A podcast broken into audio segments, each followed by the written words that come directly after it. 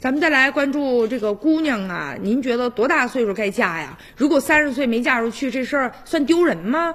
这不前不久嘛，在杭州有一个姑娘小王就接到妈妈的电话了，说不行了，你爸在单位啊跟人吵架了，气得身体都不行了。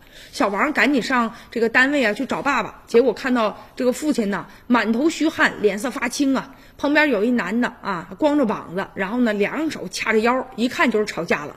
爸爸说了啊，那个人他指着我骂，说你闺女三十岁了还不嫁人，还不丢人吗？哎呦，这话说完之后啊，这小王啊也真是快气坏了，他就连夜发帖子，就跟网友诉苦啊。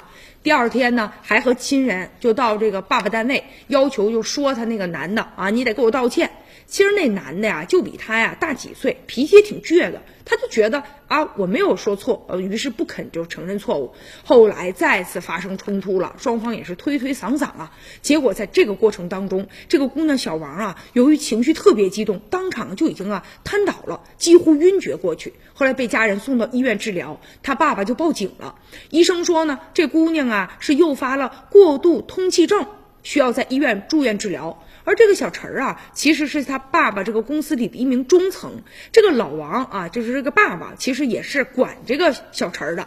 所以说呀，就两家什么情况，对方都比较清楚吧。就是因为工作上的事儿，你说有了一些争执，结果呢，就说人家闺女啊，这没嫁人这个事儿啊。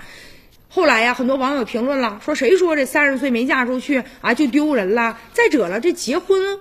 也没规定说年龄啊，有这个界限吗？谁说三十岁就一定要结婚生子了？这种说法本身啊就比较狭隘，而且呢是比较偏颇这种价值观，而且思维这个方式也比较固定了啊，还剥削了这个女性的这个独立性，以及呢女性社会价值的对人家的一种贬低吧。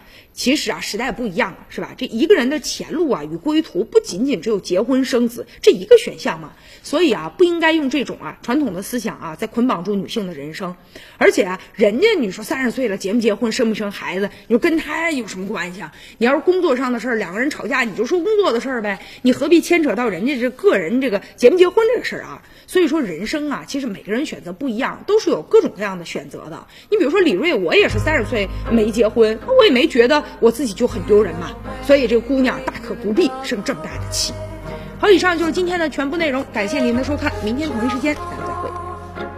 Everything is new, and you know time will always find a way to let